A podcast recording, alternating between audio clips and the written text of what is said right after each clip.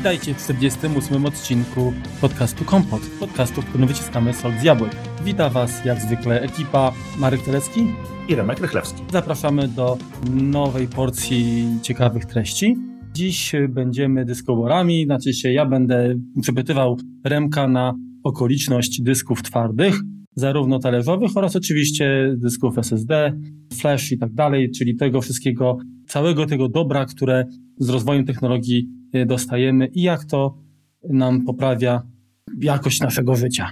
Także przybliżymy troszkę oczywiście rys historyczny, jak to, jak to miało, jak to się działo drzewiej y, z dyskami, wskażemy mm, słabe punkty i jak, jak powiedzmy dysk jako, jako element komputera, gdzie ma największy wpływ na, na, na powiedzmy spadek czy wzrost wydajności pracy.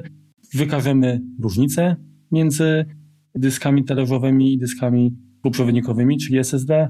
Trochę opowiemy o parametrach, przybliżymy pewne skróty, tak żebyście świadomie dokonywali wyboru, chociażby korzystając nie wiem, z, z jakiegoś tam nie wiem, zamówienia w sklepie online, czy po prostu wybierając komputer już gotowy, złożony, na przykład na stronie e, w sklepie Apple. No dokładnie, no tak odcinek z Miłoszem poświęcony backupom nie traktował o dyskach, natomiast bardziej e, o pamięciach masowych i, i, i danych i tym, jak sobie radzić z dyskiem, bardzo Wam się spodobał. Powoli dojrzewamy do tego, żeby dotrzeć do odcinka, na który też wiem, że czekacie, czyli na temat NASów. Natomiast no, jakby jeszcze troszeczkę wiedzy stwierdziliśmy po drodze, musimy Wam sprzedać, no bo jakby bez dysków twardych NASów by nie było, a połową sukcesu to jest wybranie dobrych nośników. Dokładnie tak. Większość z Was jest świadoma tego, że komputer składa się z wielu elementów, tak, jest, jest procesor, tak, jest pamięć, jest płyta główna, która to wszystko jakoś tam trzyma w kupie, krótko mówiąc. No i jednym z elementem jest właśnie pamięć masowa postacią dysku twardego. No jest to przede wszystkim magazyn danych, tak, no generalnie kiedyś startowaliśmy komputery tak naprawdę no bez dysku, czyli jakiś tam szczątkowy system operacyjny był zapisany w pamięci jakiś tam EPROM prawdopodobnie, tak ile już pamiętam. Mhm.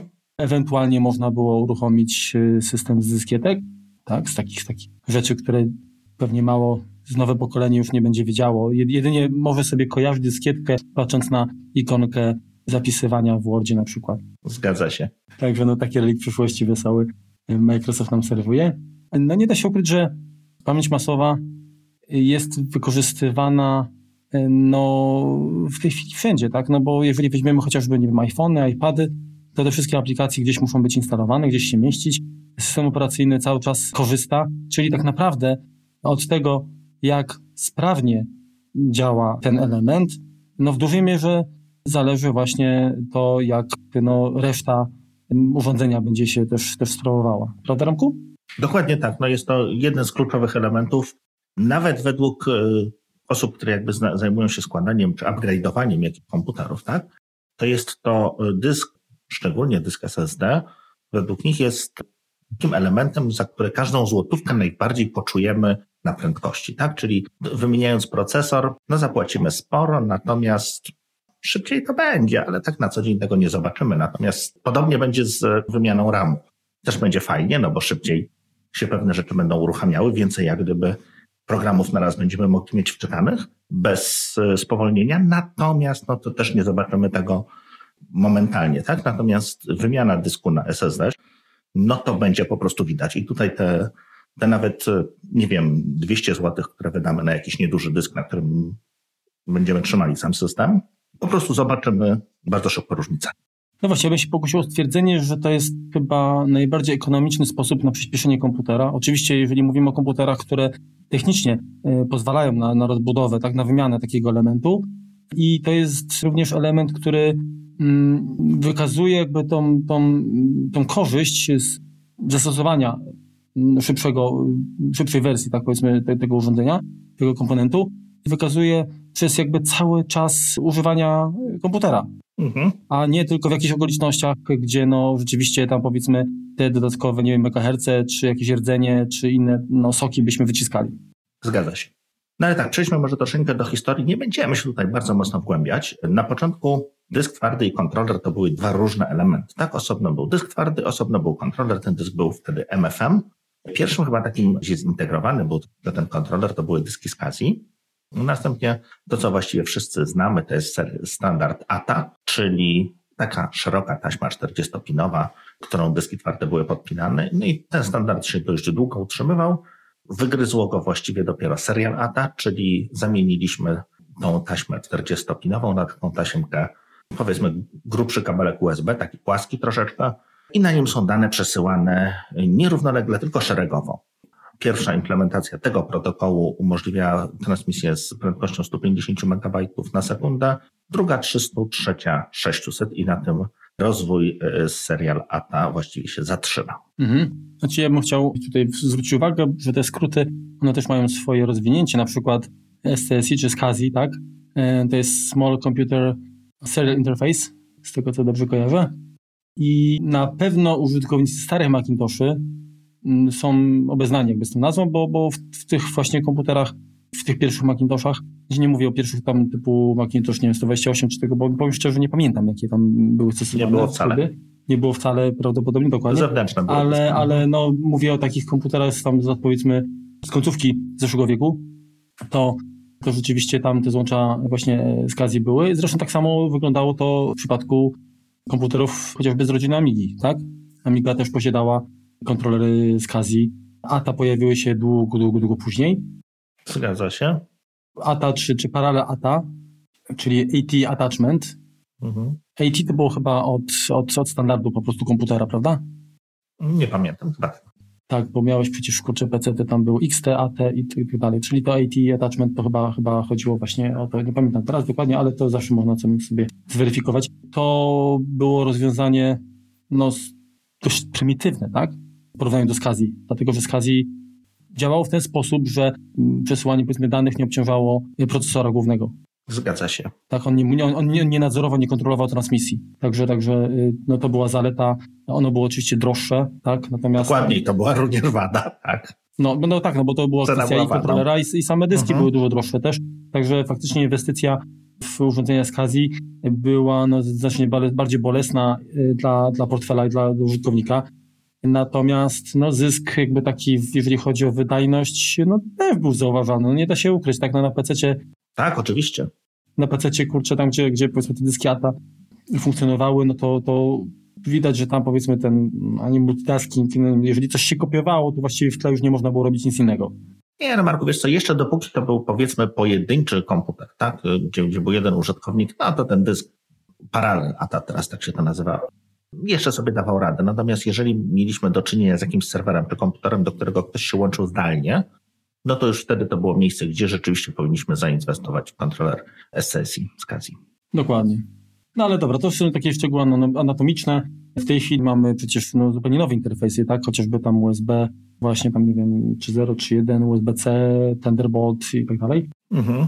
Zresztą w międzyczasie jeszcze były przecież um, interfejsy Firewire, no ale to jakby interfejsy komunikacji to jedno, a, a kontrolery dysku to jakby druga sprawa, także tutaj mhm. ja też troszeczkę zamieszałem może teraz, ale z punktu widzenia użytkownika różnica była przede wszystkim w przepustowości i w tym, czy urządzenie będzie działało wydajniej i szybciej, w sensie czy procesor będzie zajmowany podczas transmisji i na przykład czy na szynie, jeżeli połączymy więcej urządzeń, to czy to wolniejsze spowolni resztę, tak?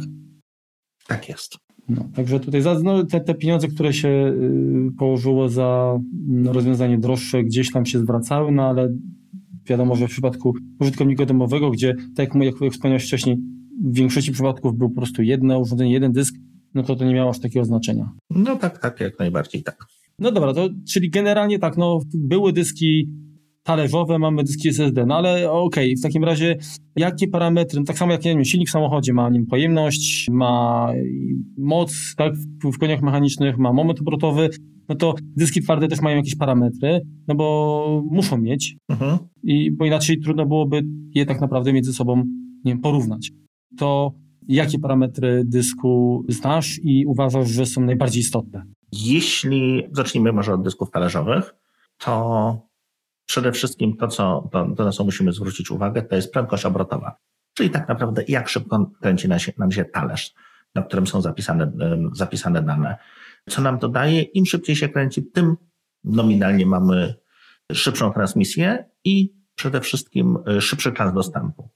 Czas dostępu to jest jeżeli sobie system czy, czy jakaś aplikacja zażąda jakichś danych od dysku twardego, to ile czasu zajmie, zanim głowica tego dysku trafi na odpowiedni sektor. Czyli w tym momencie to będzie 10-20 milisekund prawdopodobnie, żeby się po prostu głowica przeniosła z jakiegoś losowego miejsca na, na inne losowe miejsce.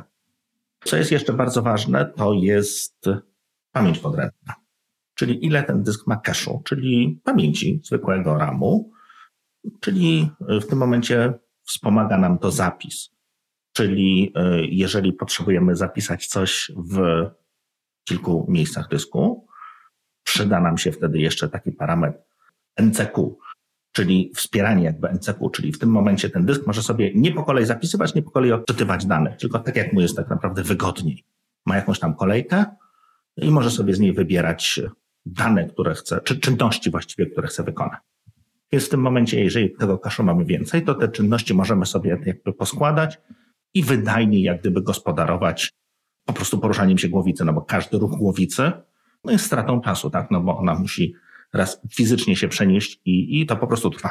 I to też jest chyba generalnie tak, że ten bufor, tak, no bo tak nazwijmy to, to jest bufor po prostu danych, mhm. to w momencie zapisu komputer może, nie wiem, powiedzmy, powiedzmy nie wiem, z pamięci operacyjnej, tak, z RAM zapisać do tej pamięci szybkiej do tego bufora dane mhm. i przejść do innych zajęć. My możemy już robić co innego, natomiast ten bufor będzie po prostu się opróżniał i zapisywał na talerz, tak, na nośnik magnetyczny mm, dane już sam swoim tempem, tak? Dokładnie tak. A w drugą stronę, no jeżeli powiedzmy mamy, nie wiem, długi plik, czyli nie oglądamy film, to dysk wie przecież, gdzie znajdują się fragmenty, jeżeli oczywiście nie jest w jednym, w jednym e, kawałku, mhm. ten plik zapisany na dysku, na bieżąco może po prostu właśnie wczytywać do pamięci podręcznej po to, żeby później z niej odczytać szybciej i na przykład otworzyć film bez jakichś e, opóźnień, tak?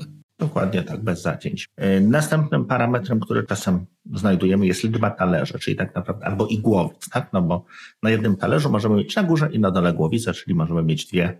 Talerz może być zapisywany z dwóch stron i najczęściej tak jest, nie zawsze. Natomiast liczba tych talerzy czyli tak naprawdę im więcej ten, ten, ten dysk będzie zazwyczaj głośniejszy, czasami nieco wyższy, jeżeli mamy do czynienia z dyskami 2,5 calowymi, no to może się okazać, że po prostu nie są standardowej wysokości i nam się gdzieś nie mieści. No to też musimy zwrócić uwagę. Niektóre nowe laptopy mają już miejsce tylko na 5 mm dyski. Standardem jest chyba 7,5, są dziewiątki, są dwunastki, są nawet 19-mm dyski, takie bardziej serwerowe. Czyli często w opisie znajdziemy dopisek właśnie low profile, tak? Tak, to wtedy jest piąteczka. Mhm. Czyli dyski SSD będą najczęściej. Natomiast ta liczba talerzy, co jeszcze? Potencjalnie im więcej talerzy, tym jest to bardziej awaryjne, no bo to jednak w tym momencie mamy jakieś, fizyka troszeczkę nam się kłania. Natomiast no naturalnym jest, że jeżeli potrzebujemy, nie wiem, kupić dysk 10-terabajtowy, no to nie spodziewajmy się, że znajdziemy taki jednotalerzowy, bo takie w przyrodzie nie występują.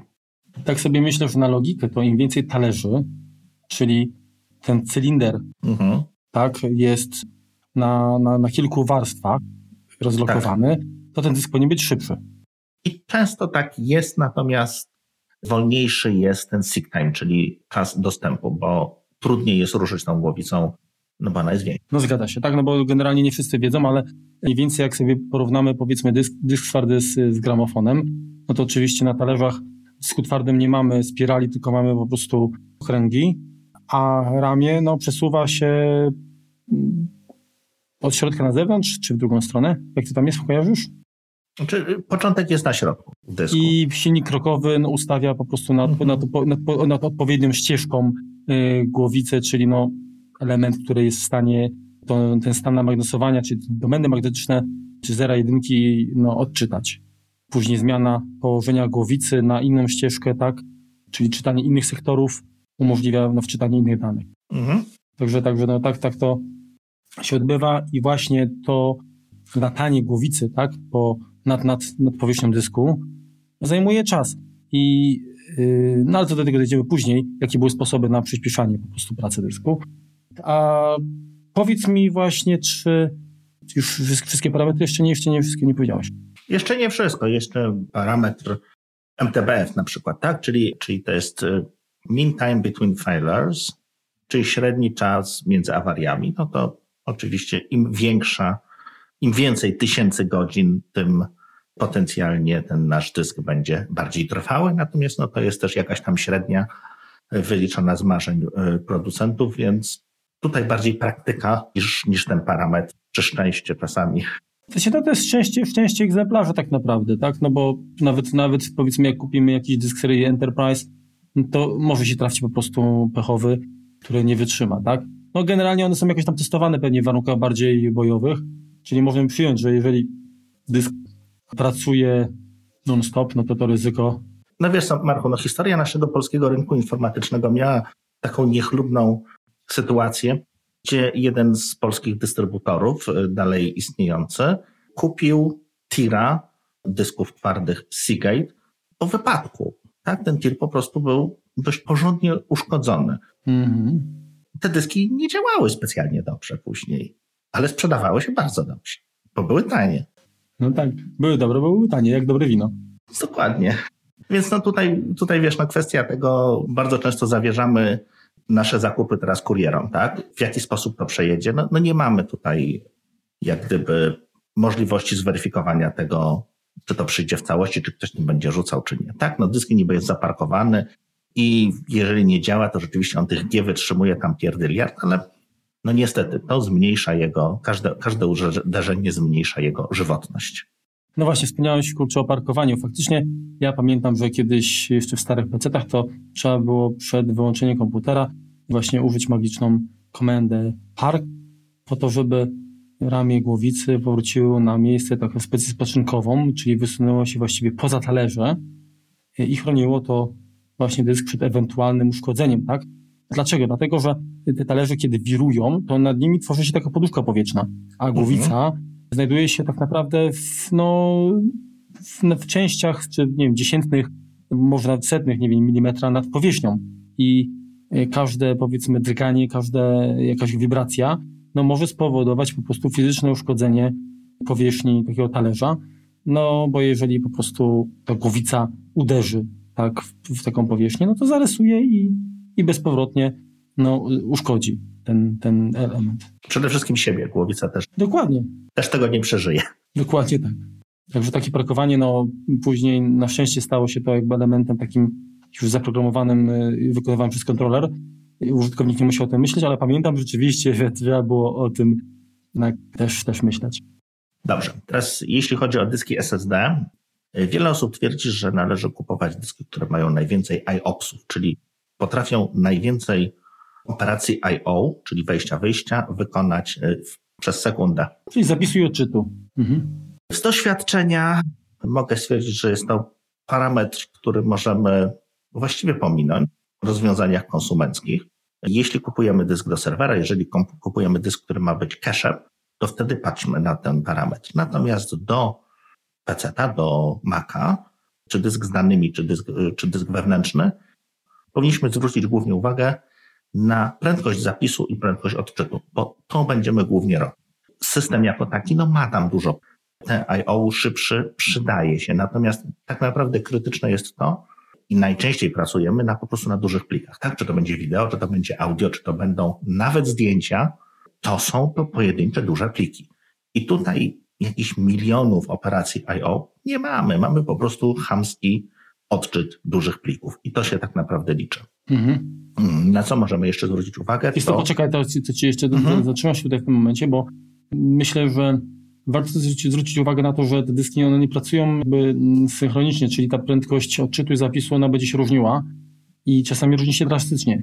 Na przykład miałem do czynienia z komputerem firmy Hewlett Packard, Spectre, pamiętam, to była chyba generacja pierwsza G1. Mhm. W każdym razie tam odczyt był bardzo przyzwoity, bo tam pon, grubo ponad 1 gigabajt na sekundę.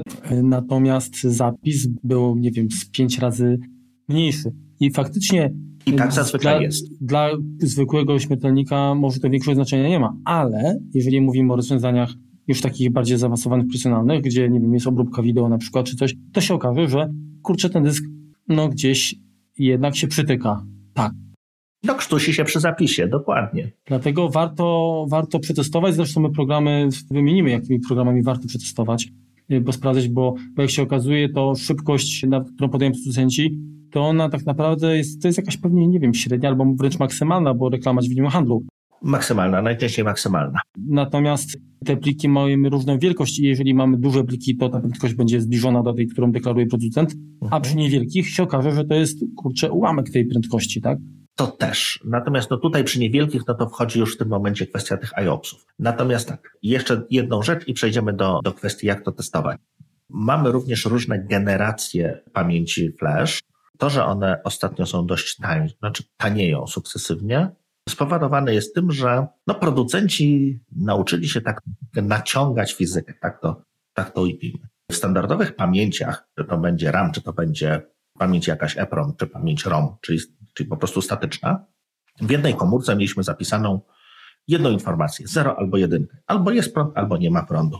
I to było wszystko piękne. I tak działały pamięci SLC, których tak naprawdę już teraz prawie nie znajdziemy. Wygryzione one zostały przez pamięci MLC, czyli producenci sobie doszli do wniosku, że można porównać, że taką każdą komórkę pamięci flash to jest takie wiaderko z wodą. I jak dużo tej wody nalejemy, taką informację zapiszemy. No w pamięci y, SLC, czyli Single Level Cell, no to albo wiaderko było puste, albo było pełne. Nie było możliwości napełnienia wiaderka do połowy. Natomiast w pamięciach MLC i kolejnych generacjach, tak, no bo teraz już jest 4 bit zapisujemy na jednej komórce, możemy nalać tej wody, czyli w tym wypadku zapełnić jakby prądem, czy naładować daną komórkę w jednej trzeciej, w dwóch trzecich, wcale albo do pełna, tak? Czyli mamy w tym momencie dwa bity. Dzieląc to na kolejne jakby fragmenty, możemy zapisać trzy bity, cztery bity. Co to daje? Przede wszystkim, no, troszeczkę szybszy odczyt, tak? I tutaj miałeś y, dobry przykład, dlatego ten odczyt był super fantastyczny, no bo odczytujemy jedną komórkę i od razu mamy cztery bity. Hurra! Wszyscy się cieszą. No tak, natomiast zapis, hmm, no z zapisem to już jest trudno, bo trzeba to wycyrklować lepiej. Nie można po prostu dać impulsu i, i niech się pamięć martwi, tylko musimy dokładnie wycyrklować, żeby zapisać po prostu dobrą wartość. I to niestety trwa. Więc to jest jeden minus. Drugi minus jest taki, no taki nośnik będzie mniej trwały. Niestety pamięci zużywają się. No i o tym też jeszcze będziemy mówić. No i taki, taka pamięć, gdzie ta tolerancja błędu jest właściwie minimalna, zużyje się szybciej, będą, szybciej będą się pojawiały w niej, na niej błędy. A jak więcej błędów, to później trzeba więcej powtarzać po operacji zapisu, tak? Bo trzeba szukać zdrowej komórki. Znaczy tak, no, po prostu za którymś odczytem może nam się odczytać na dobrze, mamy tam jakieś kody nadmiarowe CRC, Mhm. czyli coś tam możemy wyliczyć i może nie stracimy danych, rzadko tracimy dane, tak? Takich, z, takich, z tego typu błędów. Natomiast no, te dane nie są pewne, tak? To o dysk SSD czy pendrive odłożony do szuflady, czy on się będzie po dwóch latach czytał? Może tak, a może nie. No widzisz, mało kto jednak sobie zdaje sprawę, tak? Wydaje, nam się wydawało, że ten zapis cyfrowy jest panaceum na, na wszystko, tak? Czyli to, jak, No i gdyby nie przyszedł marketing, to byłby. No dobrze. Mhm. To teraz tak, może jak, y, jak mierzyć prędkość dysku? Moim ulubionym testem jest AIA System Test Lite. Taki program dostępny w Mac App Store, jak również na stronie producenta dla, dla Windowsa również to, to ściągniemy. I jest to przede wszystkim, to, co trzeba zrobić w tym programie, ustawić 16 gigabajtów jako plik testowy. O co chodzi? Wiele dysków SSD posiada cache i na tym cache są naprawdę bardzo szybkie. Natomiast kiedy ten cache się kończy, prędkość szczególnie zapisu robi się dyskusyjna. Czyli są dyski, które potrafią na początku w cache'u tak, zapisywać 300 MB na sekundę, co jest bardzo dobrym wynikiem, tak? Na jakiejś takiej średniej klasy dysk, powiedzmy. Natomiast kiedy ten cache się skończy, a jego jest na przykład 4 MB, 4 GB, to prędkość spada nam do poziomu 60-50 MB na sekundę, a to już jest, proszę Państwa, prędkość dysków HDD. zgadza się. I jedyne, co zyskujemy, to brak tego SIK-u, tak? No i rzeczywiście odczyt będzie szybszy, tak? No tutaj na pewno. Natomiast zależnie do czego używamy dysk, do tego musimy jak gdyby dostosować parametry. Dobre dyski czy dobrych producentów y, mają również ten cache, natomiast potrafią zachować pełną prędkość, niezależnie od ilości zapisanych danych. Tak? No tutaj mówimy akurat o jakimś tam specyficznym podejściu. Tak? No jeżeli chodzi o dysk systemowy, no to on raczej cały czas ciągle nie zapisuje jakichś danych, no chyba, że nie wiem, nagrywamy jakiś film, czy, czy generalnie coś, coś kopiujemy dużego. Natomiast jeżeli to będą media, no to mamy właśnie w tym momencie bardzo często po prostu kopiowanie wielkich plików. I tutaj liczy się prędkość tego dysku po całości, a nie tylko taka, jaka jest w cache'u. Fajnym również programem do testowania dysku jest Blackmagic Disk Speed Test. Natomiast jego dyskwalifikuje to, że on potrafi zapisywać tylko maksymalnie pliki 5-megabajtowe. Gigabajtowe. 5-gigabajtowe. Mhm. No więc to jest za mało. To jest taki piękny test, żeby sobie pokazać, żeby sobie zrobić dobrze, o jaki mam szybki dysk. Znaczy nie, faktycznie on jest, on jest fajnie zrobiony graficznie i też ma, wydaje mi się, że jego może zaletą jest to, że on pokazuje również taką, taką tabelkę, gdzie mamy zestawienie, jak ten dysk się będzie spisywał przy obróbce wideo mhm. W, w, w, różnych rozdzielczościach, czy formatach, NTSC, PAL i tak dalej. Czyli jeżeli powiedzmy bawimy się jakąś obróbką amatorską, nawet wideo, no to wiemy, że czy sobie ten dysk poradzi z materiałem 4K, czy tylko z Full HD, czy, czy tylko no, z jakimś tam powiedzmy kurczę VGA, tak? Zgadza się. Ja bardzo chwalę y, sobie aplikację, która jest, mm, należy do tego pakietu przygotowanego przez firmę Intech, Intech Software. Aplikacja nazywa się Quickbench, mhm. a pakiet nazywa się SpeedTools. I Quickbench pozwala między innymi na to, żeby zapisywać z, jakby z pominięciem bufora. I nie wiem, jak on, jak on to robi, ale generalnie tam jest taka opcja. Chyba po prostu robią w ten sposób, że nie wiem, jakoś, nie wiem, może zapisują ten, ten bufor, a potem le, po prostu walą bezpośrednio i tylko testują to, co jest poza buforem. Nie wiem, w każdym razie można przetestować na wszelki... Znaczy bufor można wyłączyć programowo. Okej, okay, no to, to, to w, takim, w takim razie ten program to robi. Opcjonalnie oczywiście, to jest opcja, którą użytkownik może sobie wybrać. Także możemy przetestować rzeczywiście, e, jak bufor pomaga. Ale to jedna ważna sprawa. Wyłączasz bufor systemu operacyjnego, nie dysku twardego. Hmm. No więc co, no tego to nie wiem. Ale to już teraz wiesz. Okej, okay. no może tak być, okej, okay. dobra. W każdym razie, tylko że z AI ja korzystam bardziej właśnie z Quickbencha, dlatego że on ma dużo, dużo większe możliwości moim zdaniem. Znaczy, mogę tam ustalać różnego rodzaju wielkości. Pokazuję to zarówno graficznie, jak i w postaci danych takich typowo numerycznych. Kto co lubi, oczywiście. Jest, jest ok. Minus jest taki, że to jest pakiet płatny, czyli no niestety e, musimy tutaj parę złotych czy tam parę dolarów położyć. Um, ale moim zdaniem jest to chyba jeden z najbardziej rzetelnych testerów e, dostępnych na, na, na macOSa. Jeszcze, jeżeli chodzi o takie benchmarki, które no, dają jakieś powiedzmy pojęcie o tym, jak szybki jest, jak szybko jest pamięć masowa w komputerze, to jest darmowy Nowa Bench, mhm. dostępny w Mac, w Mac App Store. No on testuje wszystko, ile dobrze pamiętam. No on testuje wszystko dokładnie. To jest takie jak, jak no może nie jak Geekbench, ale... Chciałby być Geekbenchem. To raczej jest inna klasa, chciałby być, tak? Natomiast Geekbench sam, sam w sobie nie testuje dysku, tam mamy tylko procesor i, i, i GPU. Natomiast Nowa Bench również testuje jakieś tam operacje właśnie zapisu odczytu różnego rodzaju, właśnie tam nie wiem, 4 kg, 16 chyba, 64 i większe y, mm, wielkości plików, y, także no jakieś tam powiedzmy pojęcie na temat y, szybkości naszego dysku możemy mieć. Tak jest. Powiedz mi teraz tak, czy, czyli generalnie jakby wspomniałeś, że no ten bufor mm, czyni cuda, tak? I jeżeli go zapełnimy, no to, to ten dysk Y, może sobie nie radzić już. Tak nawet mhm. jeżeli to jest bardzo szybki dysk i jedyną jego przewagą będzie to, że ma krótszy czas dostępu, tak? No bo jak wspomniałeś, to jest tam, nie wiem, 10-20, znaczy marketingowo to tam są nawet, nie wiem, 6, 7, 8 milisekund, takie dyski talerzowe. Pomarzyć ładna rzecz. No, ale w rzeczywistości pewnie faktycznie... Znaczy nie, no w ciągłym, przy ciągłym odczycie, to wiesz co, na tej samej zasadzie, tak? Jeżeli kupujesz sobie monitor, który ma 4 nanosekundy... Milisekundy czas reakcji. Mhm. Gray to gray. Mhm, aha, okay, okay. A nie gray, y, white to, white to, to black. Mhm. To jest podobnie. Marketing czyni cuda. Okej. Okay. No ale tak czy inaczej warto przybliżyć, że no milisekunda to jest tysięczna, tak, sekundy, czyli, mhm. czyli jeżeli mamy 10 milisekund, to tak naprawdę co jedną setną sekundy musimy poczekać. Musimy poczekać. W przypadku dysków y, solid state, tak, SSD, no to to jest jedna dziesiąta tysięcznej sekundy. Mhm. Czyli właściwie nie ma tego czasu, można przyjąć. Dokładnie, no bo tutaj to ramię nie ma podróży, tak nie ma ramienia. Jest po prostu adres komórki, gdzie trzeba po prostu dane sczytać tak lub zapisać. Mhm. Dlatego to tak krótko, krótko trwa. No ale właśnie, czy teraz pytanie, czy dysk SSD będzie zawsze szybszy od dysku talerzowego? Wydawałoby się, że tak. Natomiast to zależy jest niestety od zastosowania i też zależy od samego dysku SSD. Jeśli mamy na przykład tańszy tablet czy tańszy laptop, netbook kiedyś było coś takiego bardzo niesławnego. Mhm.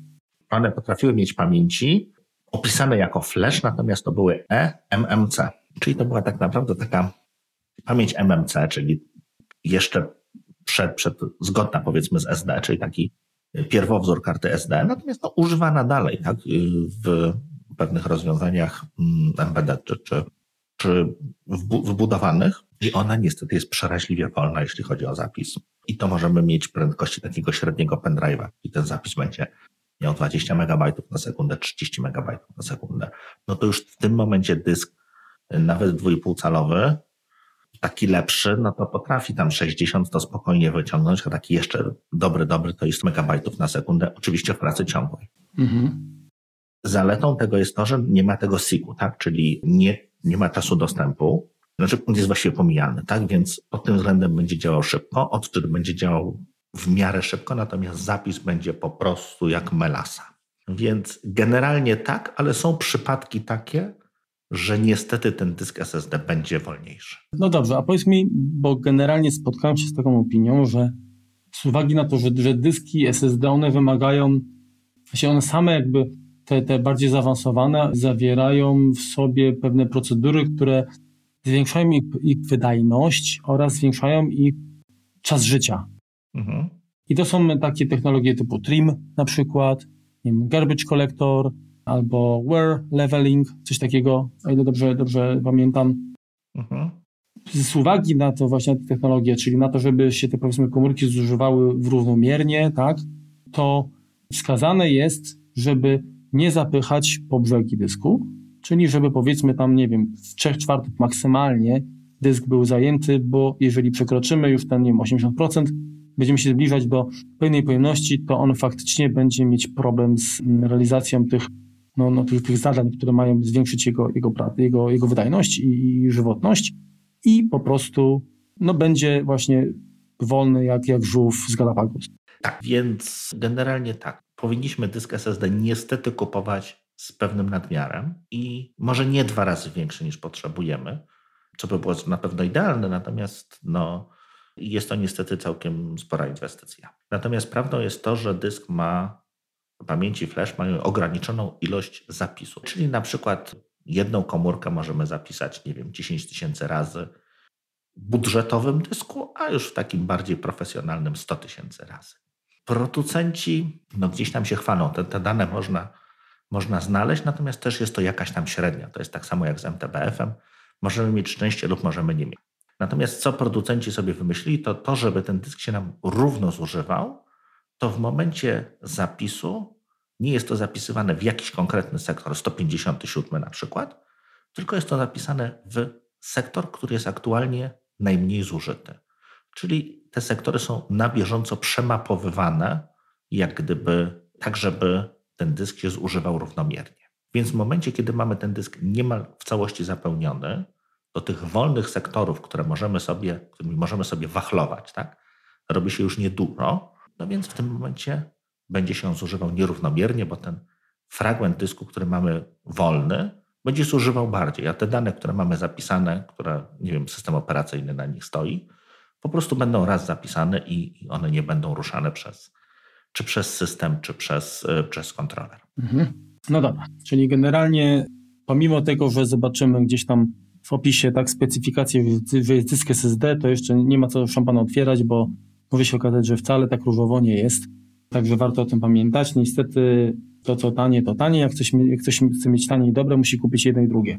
I teraz tak, bo mówimy o, też, obalamy mity. Powiedz mi w takim razie, czy to prawda, że dysk SSD nie hałasuje i nie wydziela tyle ciepła, co dysk yy, talerzowy? Nie hałasuje, tak, oczywiście. No, nie ma tam żadnych elementów mechanicznych, więc jest cichutki. Natomiast kwestia tego ciepła, no nie bardzo. Kiedyś to tak było, jeżeli te, te pamięci SLC były i te, nie było tam jakichś terabajtów, no to te dyski się tak nie grzały, tak? Natomiast teraz, jeżeli mamy powiedzmy na wielkości listka gumy do rzucia 2 terabajty danych, to to się niestety grzeje i to się grzeje jak nieszczęście. Jeżeli sobie tam roz, rozbebeszycie jakiś tam dysk zewnętrzny, to on bardzo często jest obudowany jakąś blachą, żeby po prostu to wychłodzić. Więc tutaj już niestety, niestety jak niestety, no, dzięki temu, że zwiększyła się pojemność, zwiększyła się upakowanie tych komóreczek, no to również się zwiększyła ilość ciepła, która, które to wydziela. No, generalnie, jeżeli spojrzymy na układy elektroniczne, które no, pracują tak na jakieś tam napięcie, jakieś y, elektrony tam zasuwają w nich, krótko mówiąc, Dzieje się to coraz szybciej, tak? Pamięci też są traktowane coraz większymi zegarami i nawet na, na takich modułach y, w komputerach przecież też widzimy, że są radiatory, tak? Mhm. Czyli no to, to z czegoś to wynika. Procesor ma radiator w jakieś mostki pamięci, no to dlaczego miałby, miałoby być inaczej w przypadku dysku, który też on musi coraz więcej danych przyjąć, gdzieś tam je zapisać i, i, i wysyłać. Także okej, okay, no dobra, czyli jeżeli chodzi o temperaturę, to obalamy mit. Na pewno nie będzie tak, tak chłodno, jakbyśmy chcieli. Mhm. A teraz mam pytanie w takim razie, bo kiedyś taki mit był, że jeżeli mamy laptopa i wymienimy dysk talerzowy na SSD, to nagle automagicznie zyskamy no, kilkadziesiąt minut pracy na baterii. I jest to zazwyczaj prawda. Te dyski SSD zużywają bardzo często mniej energii. Są też dyski HDD, które są przystosowane do tego, żeby zużywać mniej prądu, natomiast są to głównie dyski do NASów. Tak? One sobie po prostu częściej chodzą spać. Natomiast y, w laptopach również się dysk wyłącza, wtedy nie bierze w ogóle prądu. Dysk SSD również się potrafi wyłączyć. Tak koniec końców dysk SSD potrafi wziąć prądu, jeżeli coś potrzebuje zapisać, natomiast są to skokowo tylko jakby takie szpileczki, które, które łapie, natomiast generalnie tak kilka minut zyskamy. Powiedz mi Remku, w przypadku dysków talerzowych pamiętam, że było coś takiego, co się nazywało SMART. Mhm. System Monitoring and coś tam i tak dalej, nie pamiętam teraz nazwy, ale generalnie chodziło o to, że niektóre dyski, te powiedzmy, no nie te najtańsze, oferowały taką funkcję i komunikowały się z systemem po to, żeby ostrzec gdyby działo się coś, coś niepokojącego, no po to, żeby użytkownik y, wiedział, że ok, dobra, trzeba zrobić kopię zapasową, bo dysk może nie domagać. Czy w przypadku dysków SSD też ten parametr, też ta funkcja y, funkcjonuje? Pierwsza sprawa. SMART, czyli Self Monitoring Analytics and Reporting Technology. Mhm. Jest to coś, co wymusiła firma Dell na producentach dysków, jest to takie rozwiązanie, przez które system miał komunikować się z dyskiem twardym, żeby wypytać o jego stan zdrowia. I jest to bardzo fajny pomysł. Tak naprawdę wszystkie dyski aktualnie, czy HDD, czy SSD, korzystają z czegoś takiego. Natomiast jest jeden problem. One informują nas o problemach, kiedy jest już za późno. Producenci dysków nie są skorzy do zgłaszania jakichś tak, jakichś tak awarii, ponieważ zarówno dyski HDD, jak i dyski SSD mogą cierpieć na to, że jakieś tam komórki padną w nich, tak po prostu się uszkodzą. No więc, czy taki dysk powinniśmy od razu wyrzucić? No, zdroworozsądkowo tak, natomiast my się o tym nie dowiemy, ponieważ ten dysk HDD czy SSD sobie przeniesie ten sektor, czy to będzie sektor fizyczny na dysku HDD, czy kawałek pamięci dysku SSD, na część nieużywaną, troszeczkę jakby dysk ma więcej miejsca niż chwali się do, do systemu operacyjnego i tam po prostu zapisze te dane. I będzie to robił bardzo długo i nie będzie zgłaszał żadnych informacji do smarta do momentu, kiedy to miejsce mu się skończy, czyli kiedy będzie już popsute. I teraz, co możemy zrobić, żeby się dowiedzieć, w jakim stanie jest dysk twardy? Mm, no to niestety nie jest szczególnie łatwe, tak? No bo ten smart, no kłamie. Tak najnormalniej w świecie kłamie. Żeby zobaczyć, w jakim stanie mamy dysk, to niestety musimy zejść niżej, tak? No bo system operacyjny jest na tyle dużą warstwą abstrakcji, że no my potrzebujemy mieć dostęp do niego fizyczny, tak? Odczytywać sektory po prostu jako jedyną funkcję, tak? Nieważne, czy użytkownik dostał w tym czasie maila, system musi po prostu działać właściwie jednoużytkownikowo, jednozadaniowo. No i taki jednozadaniowy system kiedyś powstał i jest nawet może już niepopularny, natomiast był kiedyś popularny, jest to Microsoft DOS. O dziwo, i pod niego jest napisane kilka programów, które służą do testowania dysku. Ja używam czegoś, co się nazywa MHDD. Jest to niestety bardzo upierdliwe, tak? Bo musimy mieć PC, musimy mieć PC, który ma interfejs ATA, który ma interfejs SATA i te dyski tam róż, przez różne tam przejściówki możemy podłączyć. Natomiast co robi MHDD? MHDD jest prostym do bólu programem. On po prostu odczytuje od początku do końca dysk twardy. Nic innego z nim nie robi. Możemy tam dodać jakieś tam opcje, żeby coś tam zapisywał, natomiast domyślnie tylko odczytuje. I rysuje y, na ekranie jakby taką mapę czasów dostępu. Więc tam będziemy mieli 3 milisekundy, 10 milisekund, 50 milisekund. To jest wszystko w porządku, tak? 150 milisekund o, znaczy sektor się przemapował. Ale się działa, tak? No tutaj nie ma powodów do płaczu. Natomiast jeżeli ten sektor już zaczyna się odczytywać w okolicach 500 milisekund lub więcej niż 500, 500 milisekund, no to już jest powód do zmartwienia. Bo to znaczy, że ten sektor się nie odczytał za pierwszym razem, drugim razem, dziesiątym razem i ten dysk kręci się, kręci i za którymś razem zaskoczyło. Więc hura, mamy odczytane dane. Ale czy on się odczyta następnym razem, tego nie wiemy. Czy system przemapuje ten sektor? Powinien, ale często tego nie robi. Więc dlaczego tego nie robi? Bo mu się miejsce skończyło, czy jeszcze uważa, że system, system w dysku twardym? Czy dlatego, że to jeszcze taki to, taki to pożyje? Nie wiemy tego niestety. Więc tak naprawdę, jeśli, czyli moja jest taka reguła, jeżeli zaczynam widzieć sektory właśnie, które się odczytują powyżej 150 milisekund, czyli między, tam jest taki powyżej 150, a do 500. Jest jeszcze możliwość naprawienia tego dysku o dziwo i do tego służy również dosowy program niestety. Nazywa się on SpinRite. Jest to kolejny raz Steve Gibson, który się u nas cyklicznie pojawia. No, powinien się zgłosić, kurczę, tutaj do nas. I jest to niestety program płatny i nie jest tani, tak? On chyba kosztuje 100 dolców. Natomiast on robi cuda, bo on potrafi dysk naprawić. Co on robi? On jest również bardzo prymitywny. On dla odmiany zapisuje jedynki, zapisuje zera, zapisuje różne przeploty na tym dysku. Później zapisuje te dane, które odczytał. Tak? Czyli on nie, nie niszczy nam zapisu, bo wraca do tego, co było. Natomiast przez to, że on po prostu zajeżdża ten dysk, spowoduje to, że ten system smart orientuje się, że u, tu jednak jest twardy zawodnik, on coś tutaj mocno tego sektora chce, przemapujmy go. I bardzo często dyski, takie, które nawet mają jakieś sektory uncovered, czyli takie, które się, które się nie potrafią przeczytać, po prostu bad sektory mu się tworzą, po kilku godzinach, czy kilkunastu, czy nawet kilkudziesięciu, w skrajnych przypadkach kilkuset, jest w stanie taki dysk podnieść. Brzmi to troszeczkę jak voodoo. Jeżeli uważacie, że to jest voodoo, ok, ale jeżeli będziecie mieli możliwość, sprawdźcie to.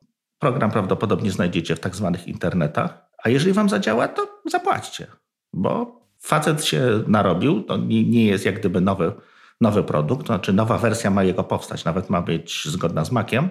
Natomiast no, to jest kawał starego, dobrego softu, on się mieści na jednej dyskietce, no ale naprawia dyski. Co jeszcze możemy zrobić, żeby sprawdzić tak może mniej, no bo to jest problem, tak, żeby podłączyć ten dysk do PC, wyjąć go z jakiejś obudowy, wyjąć go z naszego Maca czy coś takiego. Jeżeli mamy dysk budowany, to możemy posłużyć się czymś, co się nazywa HD Guru i on też zapisuje dane, odczytuje dane z dysku, natomiast on działa pod systemem operacyjnym. Tam nie będziemy mieli tak dokładnych jakby odczytów, no bo klient ruszy myszką, do klienta przyjdzie mail, powiadomienie, cokolwiek, to będzie miało wpływ na wydajność całego systemu. On robi dużo rzeczy naraz, nie skupia się tylko na odczycie, tak jak te programy dosowe. Ja chciałbym jeszcze zwrócić uwagę na to, że my przy okazji nagrania poświęconego na co zwracać uwagę przy zakupie używanego komputera, my opowiadaliśmy właśnie między innymi jak sprawdzić różne parametry, między innymi również wspominaliśmy że chociażby takie narzędzie jak Conat Battery wersji Plus umożliwia podejrzenie, ile razy po prostu na dysku takim SSD czy flashowym była wykonana operacja zapisu odczytu, co no, daje jakieś pojęcie o tym, powiedzmy, czego można się spodziewać, tak? Czy ten, czy ten dysk jeszcze nam z nami pożyje pół roku czy rok. No bo tak, bo też pamiętajmy, że dyski SSD tak samo jak samochody, czy no tak, tak samo jak samochody, mają gwarancję na czas życia, tak? Czyli mamy dwa lata gwarancji lub ileś tam kilometrów w przypadku samochodu, a w przypadku dysku ileś tam zapisów. Dokładnie tak. No dobrze, to teraz powiedz mi tak. E, skoro już wiemy, jak powiedzmy, wiemy, jak sprawdzić stan zdrowia naszego dysku, no to okej, okay. no ale wiadomo, że to generalnie dopóki człowiek nie straci danych, nieraz się nie przyjedzie, to, to się tym zajmować nie będzie. Sam wiem to po sobie, a od zwykłego Kowalskiego tym bardziej tego nie oczekuję. No to w takim razie powiedz mi, gdyby się okazało, że dysk padnie, to co można z tym zrobić? Pamiętam, że jeżeli, jeżeli chodzi o dyski talerzowe, to nawet jeżeli on, ten dysk powiedzmy, nie, tam nam upadł, mhm. wchodził się... Mechanicznie. Albo inaczej. Znaczy, no, wchodził się mechanicznie, to, to już było to właściwie trochę, to już trochę ciężko, ale jeżeli się uszkodziła elektronika, bo na przykład, nie wiem, ktoś podłączył dysk przy włączonym komputerze, mhm. czyli sfajczyła się płytka... Sterownik, jasne. Mhm. Z elektroniką, z kontrolerem, w dysku sterownik dokładnie, no to jeżeli wiedzieliśmy, a bardzo w prosty sposób można było przecież namierzyć, jaki to jest model i gdy dopasowaliśmy dysk, bo akurat, nie wiem, sąsiad, kolega miał, czy gdzieś tam, powiedzmy, kupiliśmy drugi nawet, przełożyliśmy elektronikę, no to się okazało, że dysk się obudził, wstał i mieliśmy dostęp do danych, no bo przecież te talerze były nietknięte i można było czytać dane. Dobrze, Marku, przerwę ci, przepraszam. Dokonywałeś czegoś takiego, czy powtarzasz legendę ludową? Wiesz to, no, znam ludzi, którzy tak robili, ale wiesz, przy tym nie byłem, więc, więc, więc... I udało im się? No, niby tak.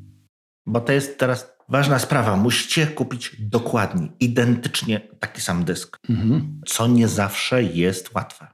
Najlepiej również wyprodukowany mniej więcej w tym samym czasie.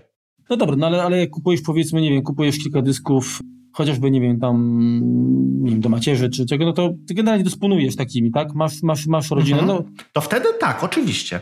Mhm. O co chodzi? Te dyski, które są bardzo często sprzedawane, nie wiem, dalej można kupić, nie wiem, Seagate czy Western Digital terabajtowy, prawdopodobnie te dyski o tej samej nazwie są produkowane od jakichś pięciu lat, jak nie lepiej, tak?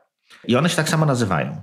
Natomiast one mają zupełnie różną elektronikę. A nawet jak kupimy taki, który ma taką samą elektronikę, to niestety bardzo często producent dysku twardego, żeby zaoszczędzić, firmware, który ten dysk posiada, nie zapisuje w pamięci flash, tylko zapisuje go w zerowym sektorze.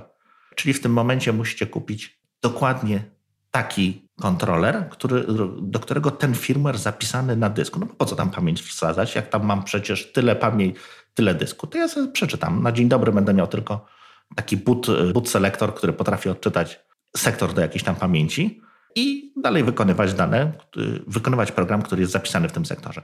To musi być dokładnie, dokładnie to samo. Tutaj okay, dlatego... no dobra, no ale jeżeli spełnimy określone warunki, no to... Ale się da. Tak. To, to się da. No właśnie, o to mi chodzi. Ale w przypadku dysków SSD, no raczej się nie da, prawda? Czy no się da się, da się, ale chyba byśmy musieli przelutować po prostu układy pamięci, tak? Trzeba przelutować kości, dokładnie tak. No tak, no czyli jest to... I to też jest, musi to być dokładnie ten sam kontroler i Kolejna sprawa, bardzo często przeplot, czyli fizyczne położenie danych w tych kościach będzie zapisane gdzieś poza nimi. Będzie zapisane gdzieś w kontrolerze, który właśnie, mówiąc kolokwialnie, ujaraliśmy. Więc jeśli chodzi o jakieś tam przepięcia czy krótkie spięcia, wybuchy, no to niestety dyski SSD są bardziej awaryjne. Natomiast to, że dysk HDD jest, on nienawidzi wstrząsów. Tak? Jeżeli, tu mamy takie pytanie chyba gdzieś nawet na propos tego, tak, jest to prawdą, że jeżeli krzyczymy na dysk twardy, to on będzie działał wolniej, bo wibracje powietrza, które, które wywołuje hałas, tak, czy, czy krzyk, czy hałas, będą wpływały na to, że ten, ta głowica nie zawsze trafi w właściwy sektor. To są już takie wartości. To, że mamy w laptopie y, dysk twardy i piszemy na tym laptopie, uderzając w klawiaturę, to jest dla niego męczarnia.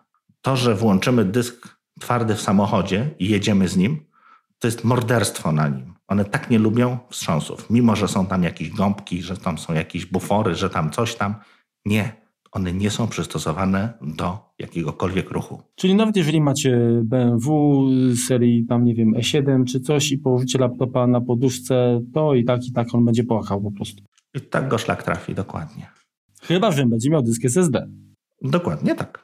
Okej. Okay. To teraz powiedz mi tak, no, jeżeli chodzi o narzędzia, które mogłyby powiedzmy zwiększyć żywotność dysku, czy zminimalizować ryzyko uszkodzenia, albo nie wiem, kwestia też wydajności. No tak jak, jak wspomniałem wcześniej odnośnie zapisu na dyskach talerzowych, no tam to były sektory, cylindry i tak dalej. Wiadomo, że te, te, te pliki e, po prostu były zapisywane fragmenty plików w różnych miejscach, tak żeby po prostu no tam, gdzie, gdzie się zwolniło miejsce po usunięciu na przykład. W przypadku dysków SSD, no to system czy oprogramowanie dysku dba o to, żeby się zużywały te komórki równomiernie i lokuje je troszeczkę inaczej. No i teraz pytanie, czy w ogóle coś takiego jak optymalizacja dysku, która w przypadku dysków talerzowych mogła przyspieszać, bo powiedzmy ten plik, który był poszatkowany, podzielony na kilkadziesiąt czy kilkaset części w różnych obszarach dysku, odczytanie całego takiego pliku no, zajmowało dużo więcej czasu, tak, bo, bo głowica musiała, nie wędrowała po prostu sobie tak Mm, sukcesywnie tam z jednego miejsca w drugie, tylko musiała skakać po dysku, mhm. E, szukając tych fragmentów. Optymalizacja usuwała to, tak, bo my z, jed, z pliku, który był podzielony na kilkadziesiąt części, on się zapisywał jako jeden, tak, jako, jako, jako jeden ciągły plik, tak, na tym, na tym to mniej więcej polegało, o ile oczywiście umożliwiało miejsce na dysku taką operację, to w przypadku dysków SSD optymalizacja ma w ogóle sens? Paradoksalnie trochę tak. Pewnie się zdziwiłeś. W zasadzie no przypuszczam, że, że... okej, okay, dobra. Ale z innego powodu niż myślisz, tak? Nie jest ważne, w, w którym miejscu mamy zapisane dane, bo one i tak będą porozrzucane przez wear leveling. Mhm. Dowolnie. Natomiast zdarza się, że podobnie jak dyskiem HDD, dysk SSD ma problem z odczytem jakiegoś sektora, tak? No bo już tam troszkę prądu uciekło, jakaś tam upływność jest przy odczytach czyli też daną komórkę możemy ileś tam razy odczytać, potem ją trzeba znowu zapisać. No i też się czasem nie udaje za pierwszym razem odczytać. Też trzeba to robić dwa, trzy razy. Więc paradoksalnie tak naprawdę najlepszą metodą byłoby odczytanie tego całego dysku, tak łącznie z systemem operacyjnym i zapisanie go jeszcze raz. Odczyt, zapis, odczyt, zapis, odczyt, zapis, nic innego. To nam dysk paradoksalnie przyspieszy, no bo on sobie poukłada te rzeczy, które, które potrzebuje. Jeszcze raz świeżym prądem, jak gdyby świeżą wodę na, na, na, y, wleje do wszystkich wiaderek i będzie chwilkę działał trochę szybciej.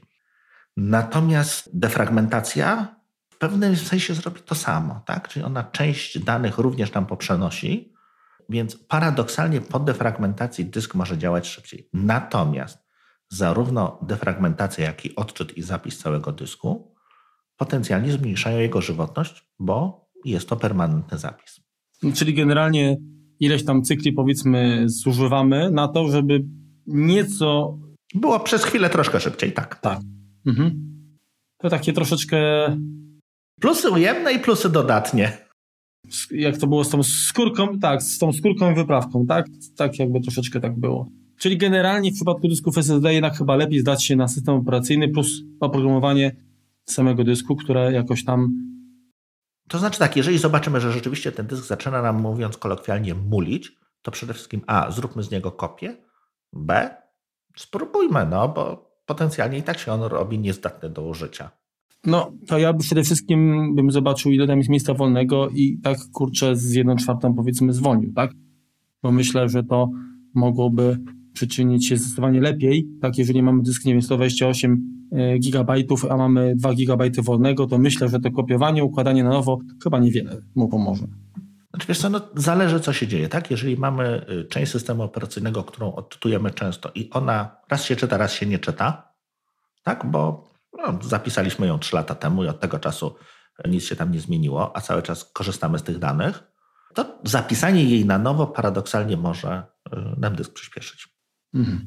No, Okej, okay. no to czyli pamiętajcie słuchacze, że warto, znaczy ja przypuszczam, że jeżeli zrobimy reinstalację komputera, Znaczy nie warto, ale to jest metoda jak gdyby na jakąś tam naprawę dysku. Mhm. No tak. Skasować i, i, i zapisać wszystko jeszcze raz. Najprościej odtworzyć system z kopii zapasowej, tak? O. Przez e, Carbon Copy Clonera. Czyli wkrótce na przykład na, na, na, na, niedaleko jesień, gdy pojawi się Mojave, tak, to warto taką operację wykonać. Dokładnie. Dobrze, a teraz takie ci zadane pytanie, czy to prawda, że dyski z jednej serii padają w tym samym lub podobnym momencie?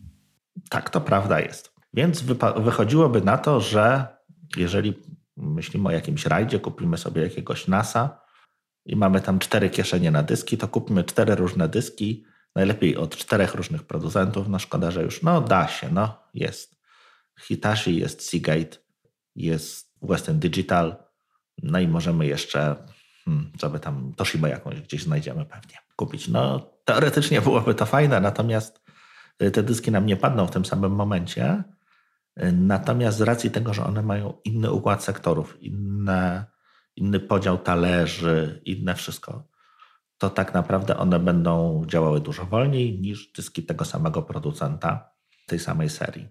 Więc tutaj czy się one, co więcej, jeśli sobie wymyślimy, że jeden kupimy dysk Enterprise, a drugi kupimy zwykły i one będą miały różną prędkość obrotową, to one nam się zaczną wzbudzać między sobą. Jak one wszystkie się kręcą w tym samym czasie, z tą samą prędkością, no to no hałasują, no bo no mają hałasować, natomiast nic się tam nie wzbudza, nie przeszkadzają sobie nawzajem. Jeśli zamkniemy w jednej obudowie, przykręcimy to śrubami dyski, które mają 5400, 7200, czy nie daj Boże 10 albo 15 tysięcy obrotów, no to one nam wszystkie padną z tego sam, w tym samym czasie, ale z różnych powodów, tak po prostu zabiją je wibracje które się będą tam pojawiać. Więc pytanie, czy jeżeli mamy cztery dyski do kupienia, czy kupować je razem od tego samego producenta i, i żeby ten sam kurier to wiózł?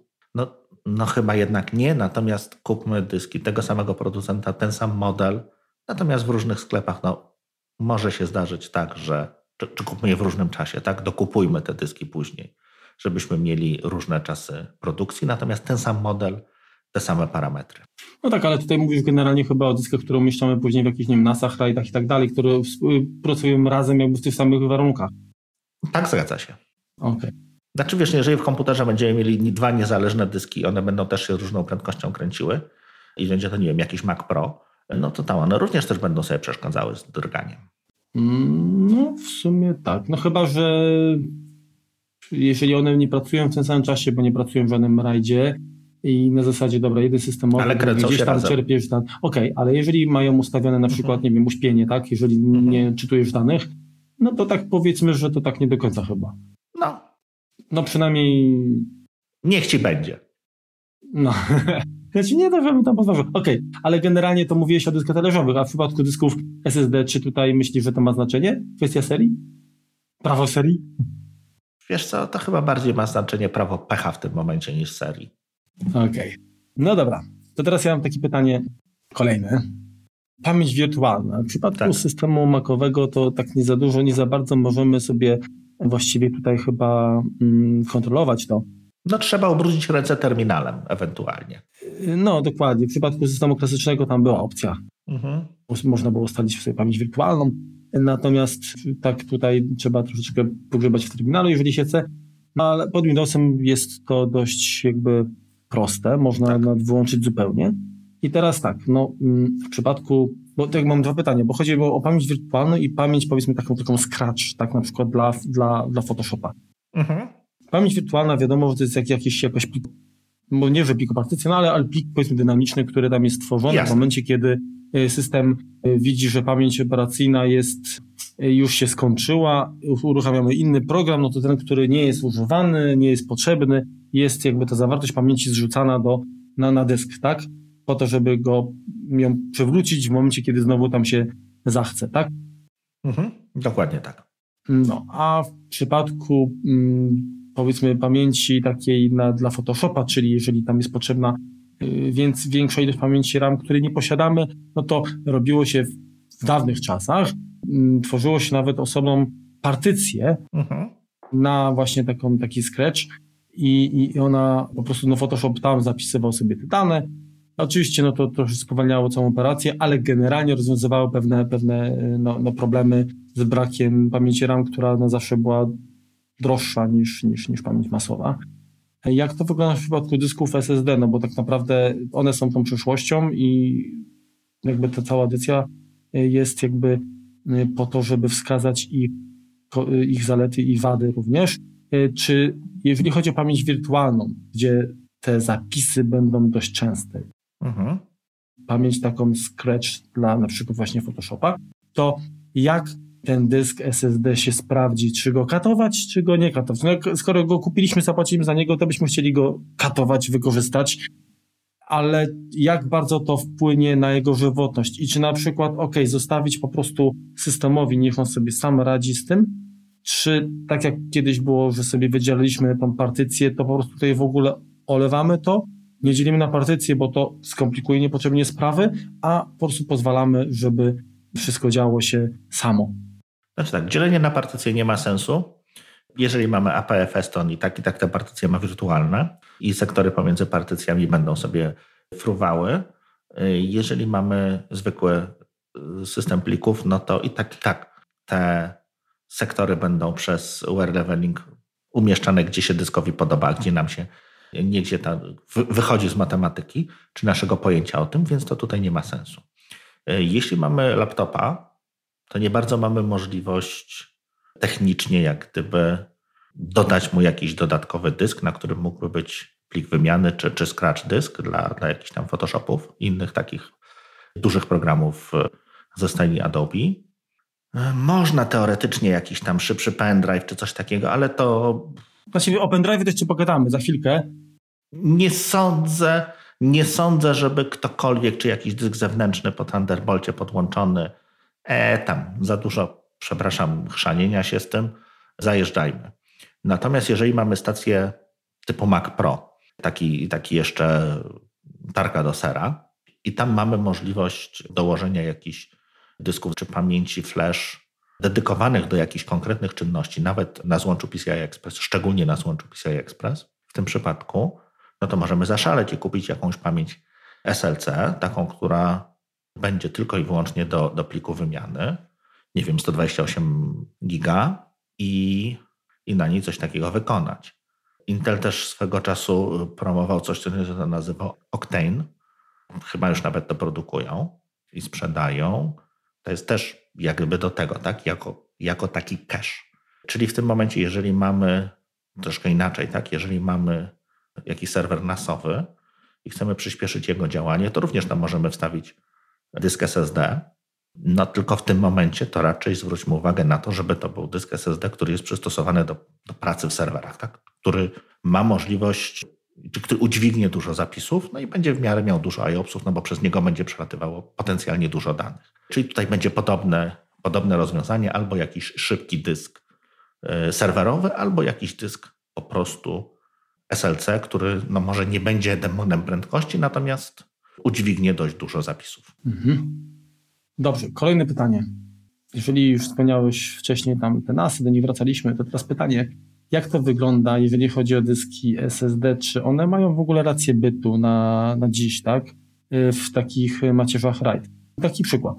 Załóżmy, że mamy firmę, jest to agencja reklamy. Jest kilka osób, powiedzmy, nie wiem, 8-10 osób, które pracują na jakichś materiałach. Tak, oczywiście te materiały są często wspólne, i pomysł jest taki, żeby mm, udostępnić dane na macierzy, jakiś, nie wiem, RAID powiedzmy tam, nie wiem, szósty, kilku właśnie tam dysków SSD. Trzy komputery łączą się po gigabicie i nie działają na kopiach lokalnych, tylko działają bezpośrednio na, takim, na takich danych na, na tym rajdzie. Mhm. Czy ma to rację bytu, czy to jest dobre, ale na krótką metę? Jakie jest Twoje zdanie? Jeśli mamy te komputery podłączone przez gigabit Ethernet, tak, mhm. czyli jedną z najszybszych możliwości, które mamy na kablu, tak, mamy oprócz tego jeszcze 10 gigabitów Ethernet, 40 i 100 gigabitów Ethernet, natomiast już na świetle. Ten ostatni działa tylko, tylko aktualnie. No ale też umówmy się, karta 10-gigabitowa A, nasza macierz raczej takiej nie będzie miała. B, Nasz switch, którego w małej agencji reklamowej będziemy chcieli postawić, również tego nie będzie.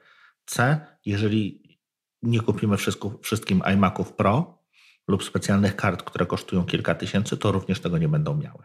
Do czego zmierzam?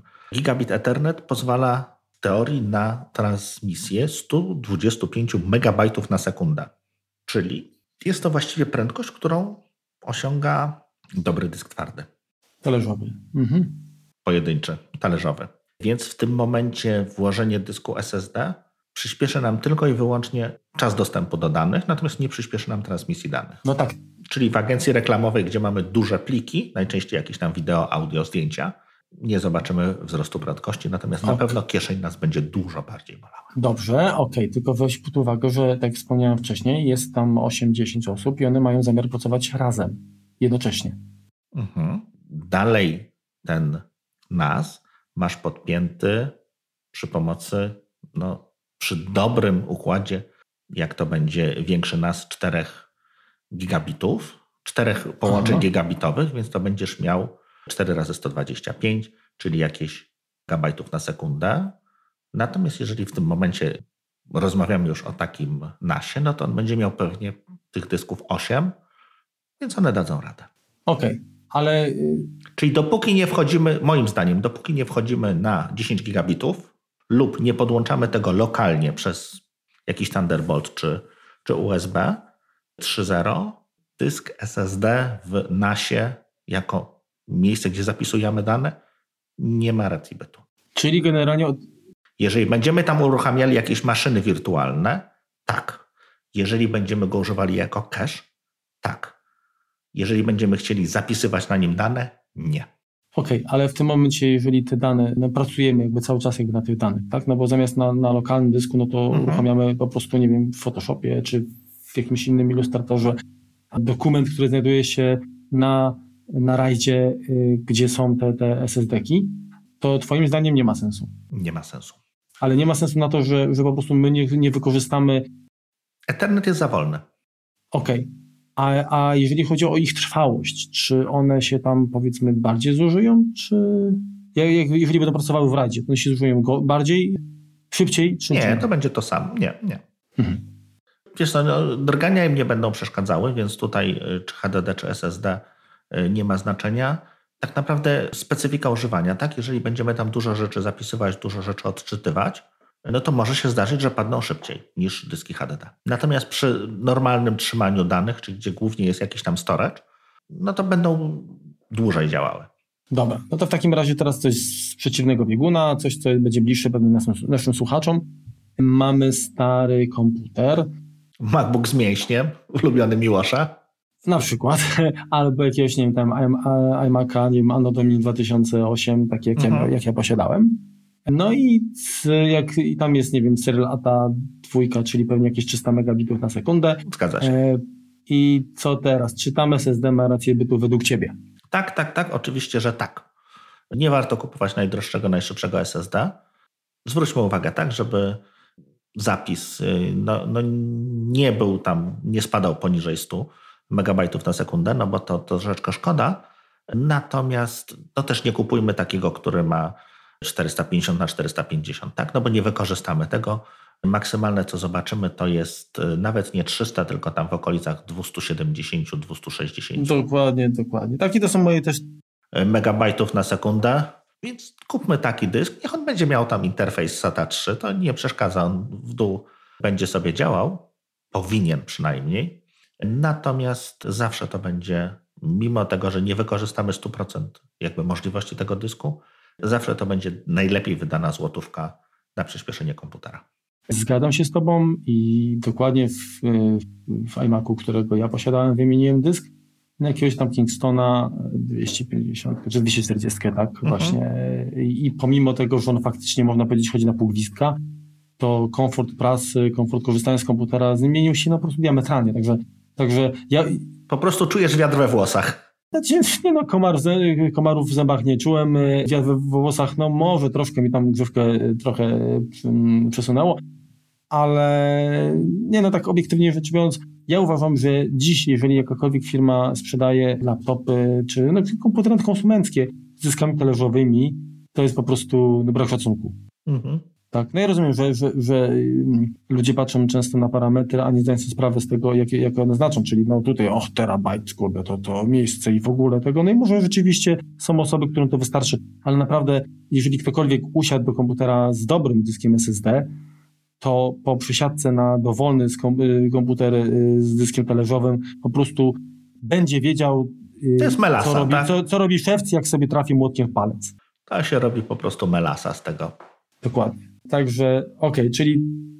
Natomiast też zauważ, że jak mamy rozwój dysków twardych 3,5 calowych, tak? Największe, które aktualnie można kupić, to jest 12 terabajtów. To jeśli chodzi o dyski 2,5 calowe, to takiej standardowej wielkości to 2 terabajty to jest wszystko, co da się kupić. No tak, i to będzie jednak cena zabójcza, chociaż y, już coraz bliżej. Znaczy są takie wyższe, tak? Czwórki i, tak. i, i większe, natomiast no to już do laptopa sobie tego nie włożymy. Więc jakby górną granicą mhm. Mhm. właściwie to są terabajtowe dyski w laptopach. Ewentualnie już na, już na szczęście dyski SSD. No, natomiast no, cenowo to cały czas jest jednak jest, jest, jest różnica, chociaż tak jak już tam próbowałem wcześniej, zdarzają się okazje, mm, że znaczy wiesz co, aktualnie patrząc z tego, co pamiętam, to się pewnie może zmienić, nim my to opublikujemy, ja też się mogę trochę mylić. Wydaje mi się, że koszt 500 dysku twardego jest mniej więcej taki sam jak 120 SSD. Więc tutaj do konsumenckiego wolałbym 100 razy bardziej 120 SSD, czy tam 128 niż 500 e, talerzową. Mhm. Natomiast jakoś ostatnio była, nie będę reklamował firmy, ale była jakaś promocja na dysk, też nie wiem powiedzmy, czy to właśnie był tam SLC, MLC, MLC i tak dalej, nie wnikam w to, e, ale 960 gigabajtów, czyli no terabajt wręcz, tak, za poniżej 700 zł? No to dobra cena. Bardzo dobra i to właśnie chyba była A-Data, także, także raczej też nie najgorszy tam powiedzmy. Także no staje się to coraz bardziej przystępne i, i, i na pewno warto. Zresztą no, można też kupić, jeżeli mamy komputer stacjonarny, po prostu, nie wiem, dwa dyski mniejsze, taki, gdzie się je, tam po, połączyć po prostu w raj, tak? No pewnie. I to, to jeszcze, jeszcze lepiej nam tutaj się przysłuży może nawet. Także jest, no jest na pewno duży potencjał w tych dyskach, a tak jak wspomnieliśmy już na samym początku, to chyba jest najtańszy sposób na przyspieszenie komputera i poprawę komfortu pracy. No dobra, to teraz tak, komputer mi muli. Czy to może być problem z dyskiem? Ależ oczywiście, jeżeli to jest laptop, to jest 90% prawdopodobieństwa, że jest to problem z dyskiem. No właśnie. tak naprawdę. No bo tak jak mówiłem, ten laptop po prostu my go męczymy. My po prostu zabijamy w nim ten dysk, stukamy w niego, piszemy, nosimy go. On pracuje, my potrafimy potrząsnąć biurkiem, na którym siedzi. Przykład taki. Tak miałem koleżankę z pracy, która dość szybko psuła laptopy. Tak, laptop stał u niej na biurku i on średnio wytrzymywał może pół roku. Potem musiał iść do serwisu, najczęściej był to dysk twardy. No i był to dla mnie fenomen, tak ma dziewczyna pecha. No co się okazało w którymś momencie, jak u niej siedziałem i rozmawialiśmy o głupotach, ona tam swoje rzeczy robiła i wzięła taki wielki, ale taki po prostu mel.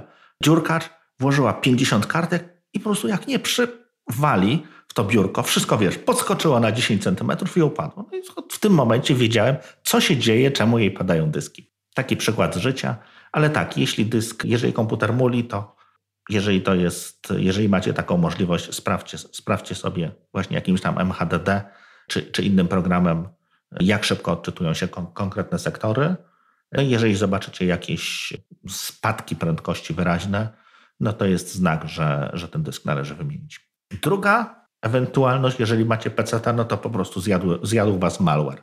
Ale jeśli chodzi o Maca, to 90% przypadków to będzie to, że jeżeli to jest dysk HDD, to po prostu dożył swoich dni. No tak, ja myślę, że y, też warto wspomnieć o tym, że często system robi po prostu swoje rzeczy, jakieś indeksowanie i tak dalej i to przez jakiś tam czas może też y, znacznie jakby obniżyć komfort pracy.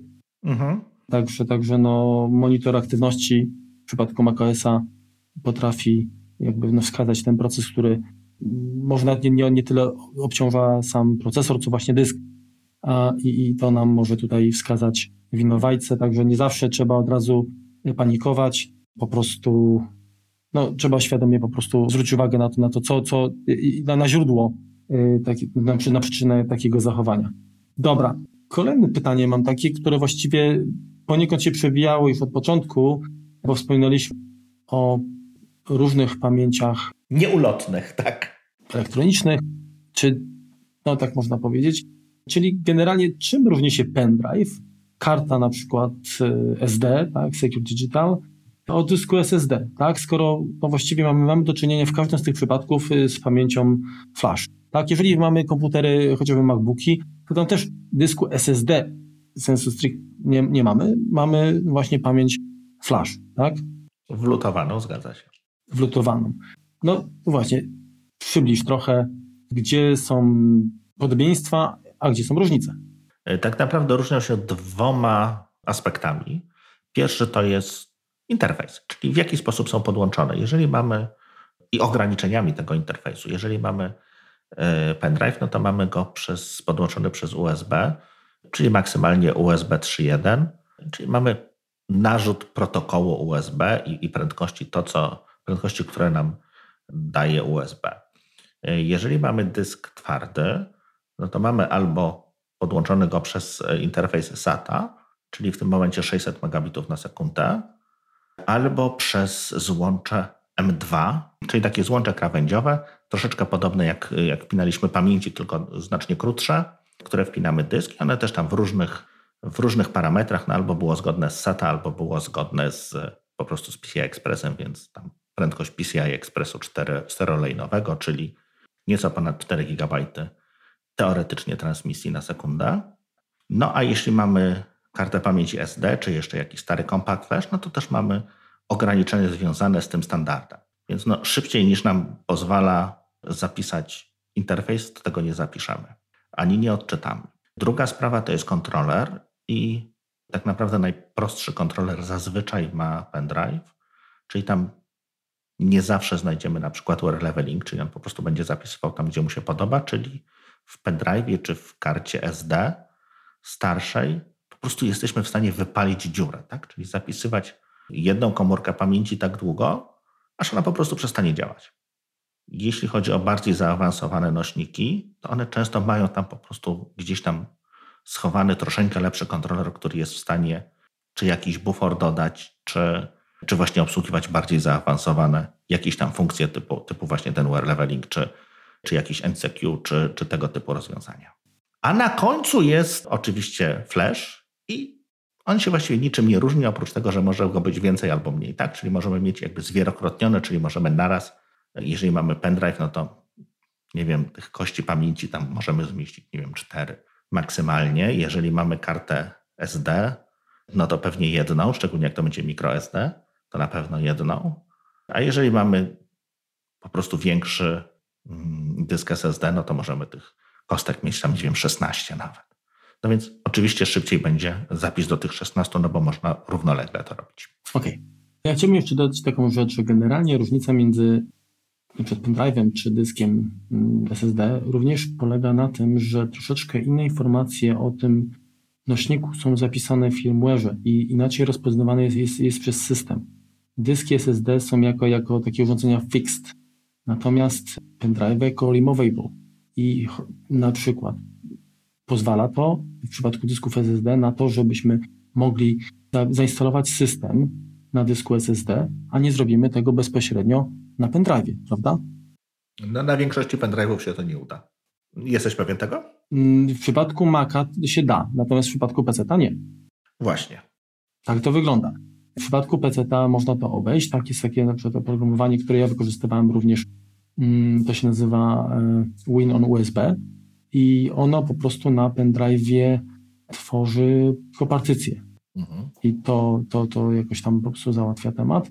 Natomiast y, oczywiście y, natura nie znosi próżni, także niektóre modele pendrive'ów można powiedzmy tam podmienić firmware i, i użytkownik może jakby zmienić tą, tą flagę, która tam oszuka system, tak? Także da się to, to zrobić, ale generalnie jest tak, że ja na przykład kupiłem, testowałem zresztą na potrzeba, na potrzeby magazynu taki no, stosunkowo fajny mm, pendrive Kingstona mm, HyperX 256 GB i on naprawdę i szybko działa, tak, i, i, i fajnie się zachowuje, chociaż powiem tak, jest dość duży i się grzeje, tak? Także a propos wracając do temperatury pracy dysków, to ten zapis na, na pamięć jest odczuwalny, czy można go również, zmianę temperatury wyczuć w przypadku pendrive'a. Natomiast w momencie chęci zainstalowania systemu na tym pendrive'ie okazało się, że to nie jest takie proste. Także dysk twardy SSD jest zdecydowanie bardziej uniwersalny, choć no, z uwagi na, na swoje gabaryty nieco mniej, mniej poręczny niż pendrive, tak? Ale polecam zdecydowanie chyba dysk zewnętrzny w obudowie nad, nad, nad, nad pendrive'a, jeżeli chodzi o uniwersalność oczywiście. Zgadza się. Jak najbardziej z Tobą zgadzam. To, co też warto jeszcze pamiętać, to, że dysk SSD, czy jakby kontroler tego dysku jest przystosowany do tego, że zapis i odczyt będą się wykonywały właściwie, no może nie w tym samym czasie, ale na przemian i nie będą nawzajem sobie szczególnie kolidować.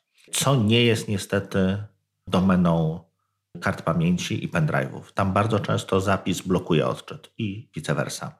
Czyli można porównać mniej więcej, że różnica między dyskiem SSD a pendrive'em bądź kartą jest taka jak między Ethernetem a Wi-Fi, gdzie mamy, tu mamy half duplex, a tam mamy full duplex, tak? Tak, tak, tak, można tak powiedzieć. Czyli w tym momencie jakby dane nam się zapisują na niego w porządku, natomiast system uruchomiony nawet z nominalnie dość szybkiego pendrive'a, no po prostu będzie działał niewydajnie, co ja to kiedyś sprawdzałem jeszcze na poprzednim MacBooku Pro, który miał łącze karty SD. Zainstalowałem tam jakiś tam, jakiś tam właśnie system na, na tej karcie SD i całkiem fajnie się z niego czytało, całkiem fajnie się z niego zapisywało, z tej karty, dopóki się nie robiło dwóch rzeczy naraz. No tak, no ale generalnie to tak chyba jest takie założenie w ogóle. No tych pamięci, no oczywiście, że tak. Przy konstruowaniu nośników, tak? No dokładnie. Ona nie do tego służy, no więc działa tak jak, tak jak powinna. Okej, okay. a teraz tak, no już będziemy pomału kończyć, myślę bo temat jeszcze jest szeroki, ale y, tutaj podjęliśmy decyzję, że w standardach interfejsów i kontrolerach troszeczkę bardziej rozwiniemy to pewnie przy, przy innej okazji. Natomiast teraz chciałbym Ciebie spytać jeszcze, już kiedyś o tym wspominaliśmy przy, przy jakiejś innej okazji, ale mm, kwestie formatowania czy, czy kasowania danych z dysku.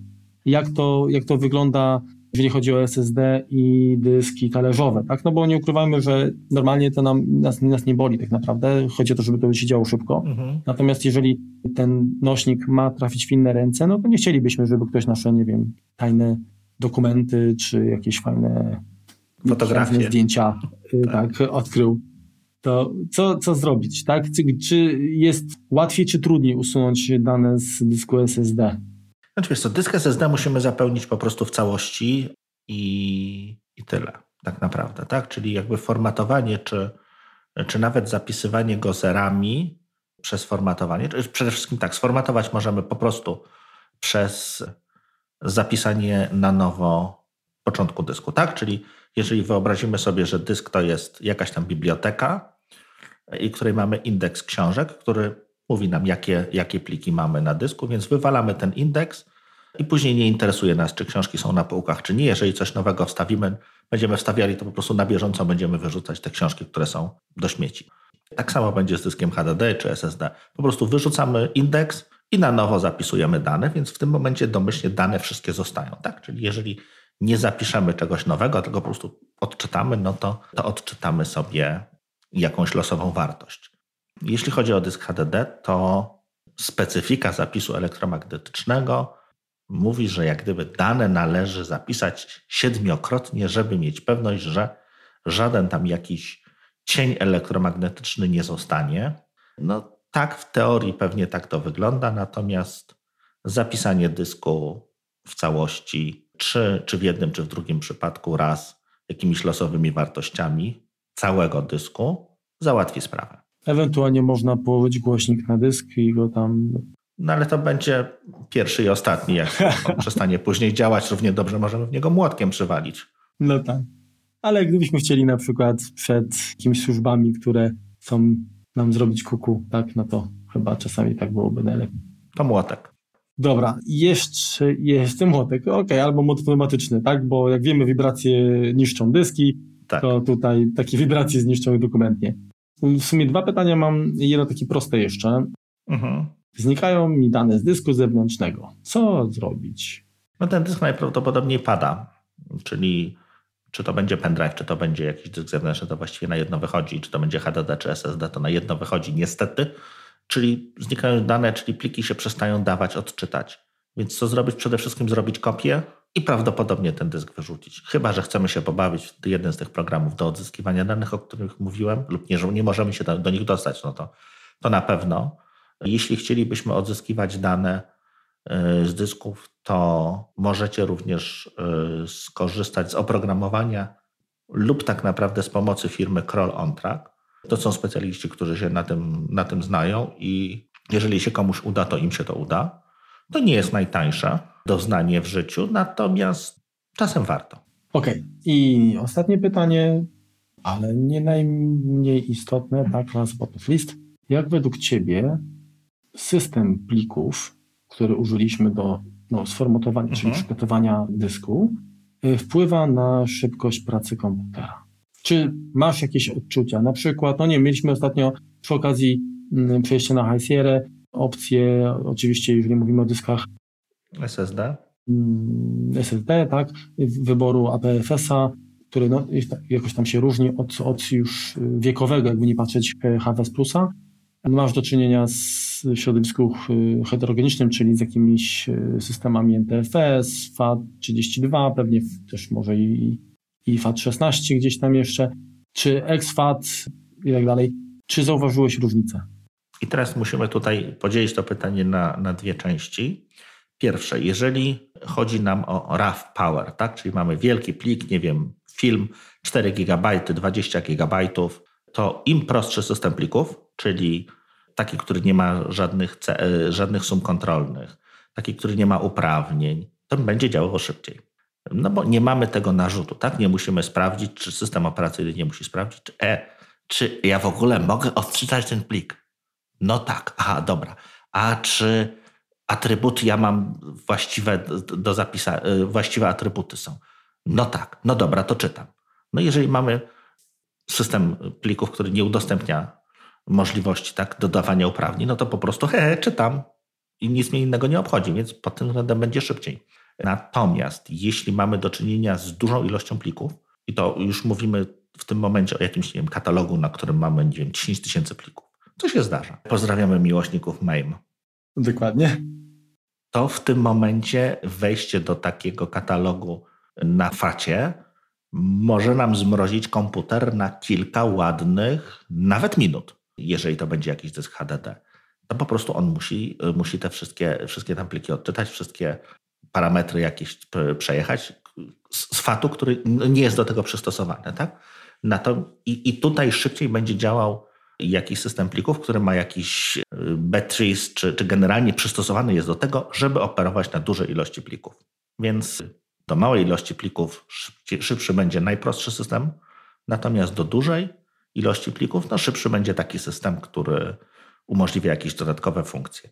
Natomiast jeżeli myślimy o czymś jeszcze dodatkowym, na przykład chcemy coś wyszukać w nim, no to oczywiście będzie szybszy taki, który, który jest nowszy.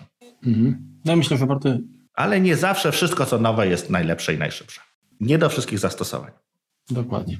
Myślę, że warto wspomnieć o tym, że często w momencie, zwłaszcza na PC, tak, na, na Macu to się jednak dużo tutaj dzieje, tak powiedzmy poza użytkownikiem, no i dobrze tak naprawdę, ale y, na PC mamy możliwość często wyboru wielkości tak zwanego klastra, i to w zależności od tego, na jakich plikach pracujemy, czy to jest wiele małych plików, czy, czy duże, no to ma też znaczenie na to, jak później będzie się po prostu zachował dysk y, w sensie właśnie odczytu i zapisu. Także to jest to. I muszę z przykrością przyznać, że trochę się minąłem z prawdą, bo mam jeszcze jedno pytanie. No dobrze. Ale już, ale, ale już zupełnie ostatnie. Mhm. Dlatego, że y, mówiliśmy cały czas o dyskach, o, porównaliśmy dyski SSD i dyski talerzowe, a nie wspomnieliśmy o dyskach tak zwanych SSHD? Tak, masz rację, o tym nie powiedzieliśmy, a warto.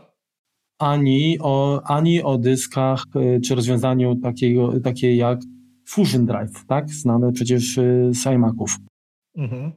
To krótko, Remku, y, jeżeli możesz coś tutaj rzucić światło na, na, na, na to rozwiązanie, czy ono jest warte, czy to jest taka troszeczkę, mm, jakby to powiedzieć, bieda version No jest to na pewno bieda version.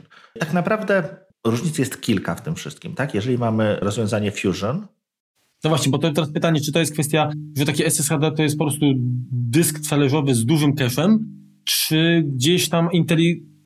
Tak, SSHD to jest na jedno urządzenie, które, y, w którym jest jakby i dysk SSD, który tam w tym momencie robi za cache i dysk HDD. I w tym momencie my za bardzo nie mamy możliwości, czy system operacyjny nie ma możliwości zdecydowania, które dane chce mieć. Gdzie on będzie, tak? Tak. Ale, ale znowu jakoś tam jest, że prawdopodobnie te pliki, które są y, najczęściej wykorzystywane, to one właśnie lądują w tym cache'u, tak żeby po prostu no... On może, czy y, ten cache może działać w dwóch trybach y, pracy, czyli z buforowaniem zapisu albo buforowaniem odczytu. Jest to na pewno bieda version, natomiast no bardzo często jest to jedyna możliwość jakiegoś tam przyspieszenia dysku. Jeśli potrzebujemy mieć dużo danych, a po prostu mówiąc brutalnie, nie stać nas na nie wiem, terabajtowy czy dwuterabajtowy dysk SSD, a, a mamy możliwość włożenia tylko jednego dysku do laptopa, no to jest to jedyne rozwiązanie, które jak gdyby możemy zrobić. Jeśli chodzi o iMaki i, i montowane tam SSHD, to bardzo zależy od tego, ile tego SSD jest. W momencie, kiedy Apple dawało tego SSD 128 GB, działało to całkiem nieźle. Jeżeli teraz dają chyba tam, nie wiem, 16 czy, czy coś takiego, no to już nie działa to dobrze. To już niestety jest naprawdę bardzo biedne. Więc moim zdaniem, jeżeli miałbym taki system, gdzie mam dwa dyski, tak? Jeden dysk SSD, drugi HDD i mogę z niego zrobić Fusion albo mogę zrobić osobno, to ja bym sobie to przedzielił i zrobił osobno i system operacyjny trzymał na, S, na SSD, natomiast, nie wiem, iTunesa bibliotekę czy, czy jakieś zdjęcia trzymałbym na HDD. Po prostu przez y, Symbolic Linksy. Y, nie zostawiałbym tego systemowi operacyjnemu, zrobiłbym to ręcznie. Mhm. No właśnie, i teraz, czyli tutaj jakby rozwiałeś to, ja chciałbym jeszcze dodać, że podobne rozwiązanie, jeżeli chodzi o jakby zarządzanie tym, gdzie dane, jakie, jakie dane mają się mieścić, warto też rozważyć, jeżeli mamy, chcemy nieco wyzbyć się problemu z dostępną przestrzenią dyskową. W przypadku komputerów typu, nie wiem, MacBooki R na przykład, czy w ogóle nie MacBooki, mówię przynajmniej o modelach y, z ekranem 13-calowym, które posiadają jeszcze mhm. gniazdo na karty SD, tak? I można tam kupić całkiem, całkiem przyzwoite y, rozwiązania, nie zawsze tanie, bo na przykład, nie wiem, chyba Jet Drive bodajże to się nazywa, to one są kurczę kosmicznie drogie i ja tutaj za, za cenę takiego rozwiązania wolałbym naprawdę dysk zewnętrzny SSD, ale są y, przejściówki, takie Nifty Drive. Dokładnie, tak. Bodajże można kupić wtedy mm, karty stosunkowo tanie, takie po prostu. Tylko kupując tą przejściówkę czy kartę, musicie uważać, żebyście kupili do dokładnie tej. Do, do modelu konkretnego. W wersji do tego modelu, do tego. Tak, bo one mają różną głębokość. Nawet z różnych lat różne, różne mają głębokości. Te, gniazda, tak. Ale jest to jakieś rozwiązanie, mhm. tylko że no wiadomo, że to będzie dysk, który tam będzie wyciągał powiedzmy, no nie wiem, maksymalnie w porywach pewnie przy odczycie z 90 MB na sekundę, czyli będzie kilkakrotnie wolniejszy od tego dysku SSD czy flashowego, który mamy w środku. I dlatego właśnie na dane takie, gdzie trans, transfer, ta, ta, ta, szybkość przesyłu danych nie ma znaczenia, czyli będą to, nie wiem, muzyka czy filmy, jakieś dane, do których zaglądamy stosunkowo rzadko, mhm. no to tam możemy przenieść tako, te takie dane, czy powiedzmy nawet, myślę, jakieś, nie wiem, jakąś kopię, powiedzmy, Time Machine czy coś, to, to chyba tam spokojnie można przerzucić. No nie zmieści nam się chyba ta kopia Time Machine. Nie zmieści, no, no może, może masz rację. No ale wiesz, jeżeli masz... Znaczy są już microSD 400 megabajtów, co w ogóle jest science fiction dla mnie, że, tak, że, tyle, że tyle się da zmieścić na czymś, co jest wielkości paznokcia. Natomiast no, to już nie będzie szybkie. No tak. To już ta kopia Time Machine nam w nosie w nocy może nie zrobić. Nie no, ale, ale no, wiesz, też nie powiem w skrajności, jeżeli mam dysk tam 128, nie, no mam tak, dostępnego oczywiście. mniej, a przecież Time Machine nie musi nam kopiować systemu, nie wiem, katalogu użytkownika, mhm. który no, będzie miał kilkadziesiąt gigabajtów, y, to taka 200, tam powiedzmy 50 nawet, czy coś, to może wystarczyć tam na jakiś czas przynajmniej tą ostatnią kopię i parę wstecz, y, jakieś tam, nie wiem, tygodni na pewno da się tam zrobić. Mhm, mhm. No, także to chyba, chyba tyle. Myślę, że tym akcentem zakończymy. Obiecujemy, że to, co nie udało nam się zmieścić w tym odcinku, bo on i tak już wyszedł całkiem soczysty, w przyszłości, może przy okazji chociażby, nie wiem, nasów, tak? Mhm. Znowu jakieś, jakieś elementy dodamy. Albo w ogóle porozmawiamy o interfejsach jako takich. Dokładnie, jako takich, nie tylko dyskowych, ale w ogóle właśnie do różnych urządzeń, peryferiów i tak dalej. Porównamy także to, o, sobie tutaj dopiszemy właśnie, żeby nam to nie uciekło. A jeżeli będziecie mieli jakieś y, wnioski, zażalenia, pytania, sugestie, pytania i tak dalej, to zapraszamy jak zawsze, wiecie jak, gdzie i jak, w jaki sposób nas znaleźć. No i co? Chyba myślę, że się po prostu pożegnamy. No tak, oceniajcie nas, chwalcie nas poza tym na iTunesie. Właśnie. Mamy nadzieję, że wakacje z kompotem były dla Was i lekkostrawne, i bardzo treściwe. Nie, nie byliście na głodzie, a jeżeli już to ten głód tylko był od, od odcinka do odcinka, Byłoby miło, gdybyście właśnie podzielili się, jak, jak, jak te wakacje, zwłaszcza cykl z, z gośćmi odebraliście. No właśnie, tak, co mamy, co mamy robić? Dokładnie. Poza tym, no już, już zapasem będzie jesień. Mamy jakieś pomysły, ale jeszcze nie zdradzimy, natomiast liczymy na, na, na, na wasze, jak to mówią anglicy, na wasz input i feedback też. Dokładnie. To co? Dziękujemy. Ja się żegnam, Remek się żegna. Żegnamy się we dwójkę, czyli do widzenia. Trzymajcie się, na razie, cześć. Czołem. Raz, raz, raz. Strasz, strasz, strasz. Już się wycieram. Dobra, no to zaczynam, tak? W takim razie czekaj, mam nadzieję, że nie będę skrzypieć tutaj z tym starym krzesłem zdezelowanym. Ja na wszelki wypadek wziąłem też właśnie stare, bez, bez bujawek, bez tych, bo to chociaż nie skrzyczy. No dobrze. E, coś tam jeszcze o tym, czy chyba leszczyćmy dalej z pytaniami? Nie, nie, no wiesz co, no, ja w sumie nie wiem, czy, czy się tam nie nagadałem jak się tam kupot, bo tylko taki trochę... Nie, dobrze było. Dobrze, czyli tak, wspomniałeś, no bo nie, właśnie teraz chcesz kontynuować, czy? Prędkość. Lecimy już po kolei chyba. Mhm, no dobra, okej. Okay. EMM, e, EMM, jeszcze raz. Jest taki system, przez który system, system, bla, bla, bla, bla, bla. Tak? Jedna sprawa, ten. Wiesz co, nie wiem, czy wszystkie pytania będziemy do końca grzebać, czy, czy, czy jeszcze raz. To się najwyżej tu będzie błąd. E, czekaj, żebym nie pokręcił teraz. Jeszcze jest trzecie rozwiązanie. Dobrze. E, różnica, e, upraszczając, right through i nieważne, nie pamiętam jak się ten drugi nazywa. Dobra, muszę poszukać, sekunda, bo to jednak będzie... Dobra, nie wnikamy. Dobra, jeszcze raz od, od samego początku, bo teraz tego nie znajdę.